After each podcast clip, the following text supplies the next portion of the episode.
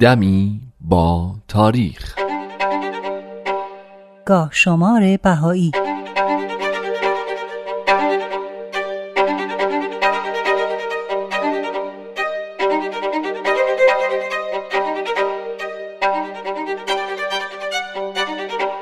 پانزده دی ماه 1304 خورشیدی 5 ژانویه 1926 میلادی 20 جمادی الثانی 1344 هجری قمری در این تاریخ سید اسدالله حیرت قومی در تهران درگذشت. او از خادمان فداکار دیانت بهایی بود که در دورانی که هنوز ماشین و قطار و اتوبوس مسافربری تو ایران چندان باب نبود برای گسترش تعالیم دیانت بهایی سرتاسر سر ایران رو زیر پا گذاشت سید اسدالله 8 سالش بود که وقتی برای آوردن آب سر چاه رفته بود دختری همسن و سال خودش به او گفت که تو از اصحاب قائم خواهی شد سید پرسید از کجا فهمیدی؟ دختر گفت در میان چشمت خالی است که دلالت بر این مطلب می کند. این حرف دختر تو ذهن سید نقش بست و تو قلبش تاثیر عمیقی گذاشت. سید اسدالله 14 سالش بود که در قضیه تیراندازی به ناصرالدین شاه برای اولین بار اسم بابی رو شنید و از اون وقت به بعد کم و بیش در مورد بابی ها مطالبی میشنید و گهگاه به بعضی از اونها علاقه هم نشون می‌داد. تا اینکه رفته رفته در نتیجه تلاش ها و تحقیقاتی که انجام می‌داد تونست درباره دیانت بابی و بعدها آین بهایی اطلاعات بیشتری کسب کنه و نهایتا به دیانت بهایی ایمان بیاره از اون به بعد سید اسدالله به خدمت در راه آین بهایی مشغول شد و در جریان فتنه تهران هم 22 ماه در انبار شاهی گرفتار قل و زنجیر شد. همچنین موفق شد در عکا با حضرت بهاءالله پیامبر دیانت بهایی دیدار کنه و مدتی رو در این شهر ساکن باشه. بعد از درگذشت حضرت بهاءالله جناب حیرت که هنوز در عکا اقامت داشت و به حضور حضرت عبدالبها مبین آثار و تعالیم بهایی مشرف بود از ایشون درخواست کرد که برای خدمت و گسترش پیام آین جدید به ایران سفر کنه. حضرت عبدالبها هم این اجازه رو به او دادن اما به نزول بلایا هم اشاره فرمودند. و تاکید کردند که در این راه به اطلاع از تفاسیر قرآنی نیاز داری به همین خاطر شخصا سه ماه تفاسیر قرآنی رو با سید کار می‌کردن و معنی آیات رو براش شرح می‌دادن.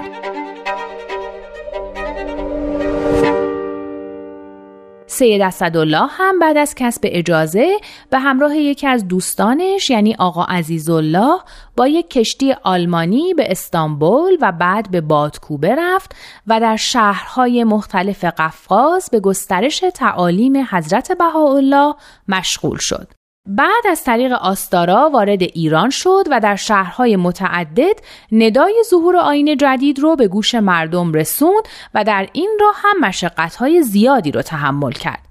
وقتی گذار سید اسدالله به اردبیل افتاد اسیر گروه علما شد و اونها به سختی کتکش زدند و بعد جسد نیمه جانش رو به منزل میرزا علی اکبر مجتهد بردن تا فتوای قتلش رو بگیرن. اما حکومت به بهانه تونست سید رو از دست اونها نجات بده. حضرت عبدالبها لوحی در این باره دارند به این مضمون. ای یار دیرین چرا اینقدر بیوفا و بیدین بودی؟ جمیع این مواعد و نعم یعنی چوبها و چماقها را تنها خوردی و چیزی به عبدالبها ندادی.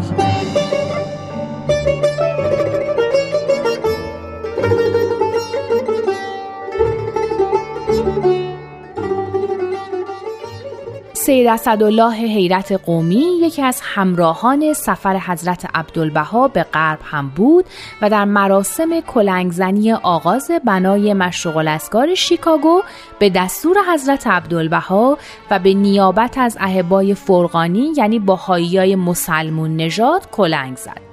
او بعد از بازگشت از این سفر هم دائما مشغول خدمت و گسترش پیام الهی بود و سرانجام بعد از مدتی ضعف و بیماری در منتهای پیری در تاریخ 15 دیماه سال 1304 چهار خورشیدی از دنیا رفت.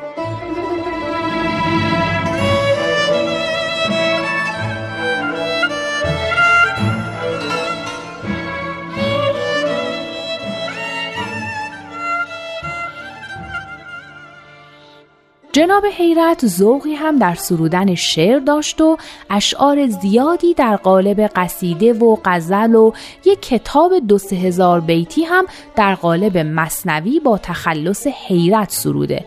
اما هیچ کدوم از آثارش به چاپ نرسیدن. او کتابی هم در مورد سرگذشت خودش نوشته که عنوانش رو هزار داستان گذاشته و اون رو به شیخ صالح سپرده.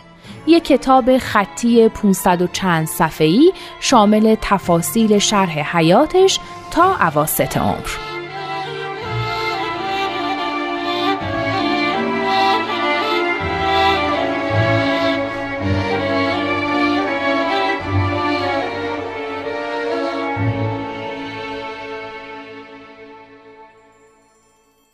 شانزده دیماه 1291 خورشیدی 6 ژانویه 1913 میلادی 28 محرم 1331 هجری قمری. حضرت عبدالبها در حالی که کهولت سن داشتن و به خاطر سختی هایی که در طول حیات از سوی مخالفان تحمل کرده بودند وجودشون واقعا آزرده شده بود. اما برای اینکه تعالیم بهایی رو به گوش جهانیان برسونن تصمیم گرفتن سفری به اروپا و آمریکا داشته باشن. و در اون ممالک در کنیسه ها و کلیساها و کنفرانس ها و مجالس بیشماری حاضر شدن و در مورد آموزه های آین بهایی سخنرانی کردند. در این تاریخ یعنی 16 دی ماه سال 1291 خورشیدی حضرت عبدالبها از لندن به سمت اسکاتلند حرکت کردند. روز قبل از حرکت در آخرین سخنرانیشون در لندن و در جمع زائرینی که برای دیدار با ایشون اومده بودن فرمودن در لندن خیلی در مجالس صحبت کردم امیدوارم بیانات من مثل تخم پاکی باشد که در عراضی طیبه کشته می شود زیرا کلمه مبارکه به فرموده حضرت مسیح مانند تخم پاک است. ولی گاهن بعضی تخم ها کنار راه می افتد و پایمال شده از میان می رود هرچند تخم پاک است لکن چون زمین استعداد ندارد فاسد می شود بعضی تخم ها در سنگ ریخته می شود اگرچه قدری سبز شده می روید ولکن بعد خشک می شود و سمر نمی دهد زیرا ریشه ندارد. اما بعضی تخم ها که در زمین پاک پاشیده می شود و آبیاری می گردد خوشه می کند و خرمن می شود حال امیدوارم لندن ارز طیبه باشد یعنی قلوب نفوس پاک و فارغ باشد تا نتیجه حسنه حاصل شود ''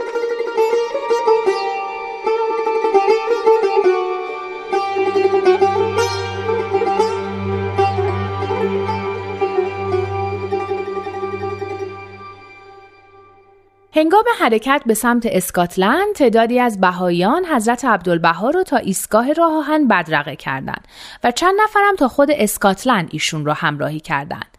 ساعت پنج از قطار به ادینبرو رسید و Mrs White همسر اسقف اعظم و جمعی از بزرگان برای استقبال در ایستگاه راه آهن حاضر بودند.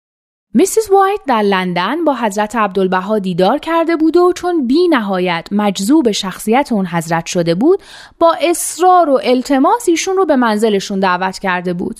حضرت عبدالبها هم به محض ورود به ادینبرو با یک مترجم به منزل اونها رفتن و بقیه همراهان رو برای اقامت به هتلی همون نزدیکی های خونه ایشون فرستادن. اون شب جمعی از ایان و بزرگان برای دیدار و معرفی به تالار امارت منزل میسیز وایت اومدن و حضرت عبدالبها هم نطخی رو در مورد تعالیم و کیفیت ظهور مظاهر مقدسه بیان کردند.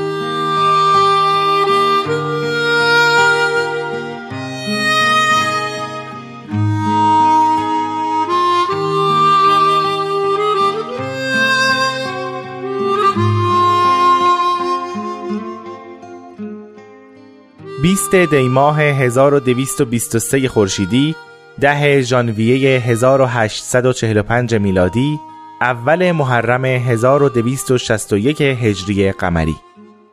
حضرت باب پیامبر دیانت بابی و مبشر آین بهایی بعد از اینکه 18 مؤمن اولیه به دیانت بابی ملقب به حروف حی همگی ایمان آوردن و اونها رو برای گسترش تعالیم دیانت بابی راهی اقصانقات مملکت کردن همسر و مادرشون رو به داییشون سپردن و خودشون به همراه محمد علی بارفروشی ملقب به قدوس و غلامشون مبارک راهی سفر حجاز شدن و از طریق بوشهر و مسقط و جده به مکه رفتن بعد از اینکه مناسک حج رو در مکه به جا آوردن در تاریخ 20 دیماه سال 1223 خورشیدی از مکه به مدینه آزم شدند. بین راه حضرت باب در کنار یک چاه آب مشغول نماز بودند که ناگهان یک سوار عرب به تاخت نزدیک شد و خورجین حاوی آثار منزله رو دزدید.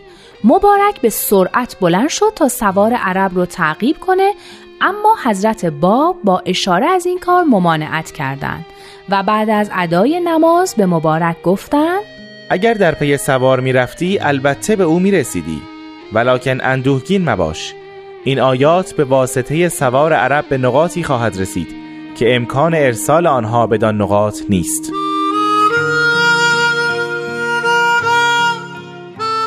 حضرت باب و همراهان بعد از هفت روز یعنی در 26 دیماه سال 1223 خورشیدی وارد مدینه شدند و بعد از زیارت مرقد حضرت رسول و آرامگاه شیخ احمد احسایی بنیانگذار مکتب شیخیه آزم جده شدند. مدت اقامت حضرت باب در مدینه 27 روز بود که شروع اون 26 دیماه 1223 و پایان اون 23 بهمن همون سال بود.